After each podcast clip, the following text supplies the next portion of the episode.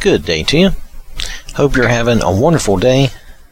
I want to talk to you just about a short uh, subject here, just a small thing.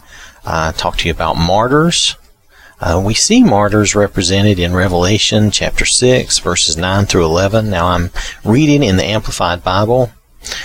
That's Revelation chapter six, verses nine through eleven. When he, the Lamb, broke open the fifth seal, I saw under the altar the souls of those who had been slaughtered because of the word of God and because of the testimony which they had maintained out of loyalty to Christ. They cried in a loud voice, saying, O Lord, holy and true, how long now before you will sit in judgment and avenge our blood on those unregenerate ones who dwell on the earth? Then they were each given a white robe, and they were told to rest and wait quietly for a little while longer, until the number of their fellow servants and their brothers and sisters who were to be killed, even as they had been, would be completed. See, there have, there have always been martyrs for Christ, and there will be until the very end. As, as we have read through Revelation, we have seen this. Um, it is a real danger that at some point in our life we could be called upon to stand for the Lord. We could be called upon to stand and die for His name. But we owe no less, because, you know, to give this life, this life here is a small price to pay for eternity with God and with our Lord. Jesus demonstrated this for us. He demonstrated this for us when He gave His own life to free us from sin. Hopefully, we will not face this adversity, but if we do, let's endeavor to stand for our Lord and God till the end. We can start by standing for Him now, in the easier times. Now, you know, we already know that to some degree the The world already hates us and, and holds against us our beliefs and our morals and our convictions. But, you know, let the world hate us if they have to. You know, but we need to start standing for Him now. And then if the world, if the people of the world, if they have to hate us, then, you know, we should love them and set the example for them as Christ has done for us all. And the Lord explains this the best, I think, in these few verses. He definitely explains it the best, but I think that these few verses will get across how He wanted us to be. And you can find this in Luke chapter six, verses twenty-seven through thirty-six. This is, this is part of the Sermon on the Mount, as Luke recorded it. So again, this is Luke chapter six, verses twenty-seven through thirty-six. But I say to you who hear me and pay attention to my words, love, that is, unselfishly seek the best or higher good for your enemies.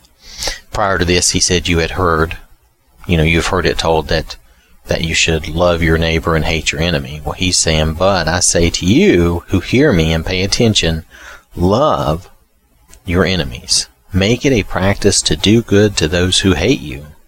Bless and show kindness to those who curse you. Pray for those who mistreat you. Whoever strikes you on the cheek, offer him the other one also. Simply ignore insignificant insults or losses and do not bother to retaliate. Maintain your dignity. Now that is added in by the Amplified Bible, but I believe that is, that is still in line with what Jesus is saying, and it's good advice. Simply ignore insignificant insults or losses and do not bother to retaliate. Whoever takes away your coat, do not withhold your shirt from him either. Give to everyone who asks of you. Whoever takes away what is yours, do not demand it back. Treat others the same way you want them to treat you. If you only love those who love you, what credit is that to you? For even sinners love those who love them. If you do good to those who do good to you, what credit is that to you? For even sinners do the same. If you lend money to those from whom you expect to receive it back, what credit is that to you? Even sinners lend to sinners, expecting to receive back the same amount. But love, Now, this is God's kind of love. Agape love is how we say that a lot of times. It is unselfish love, seeking the best or higher good for others. So, but love that is unselfishly seek the best or higher good for your enemies, and do good, and lend, expecting nothing in return.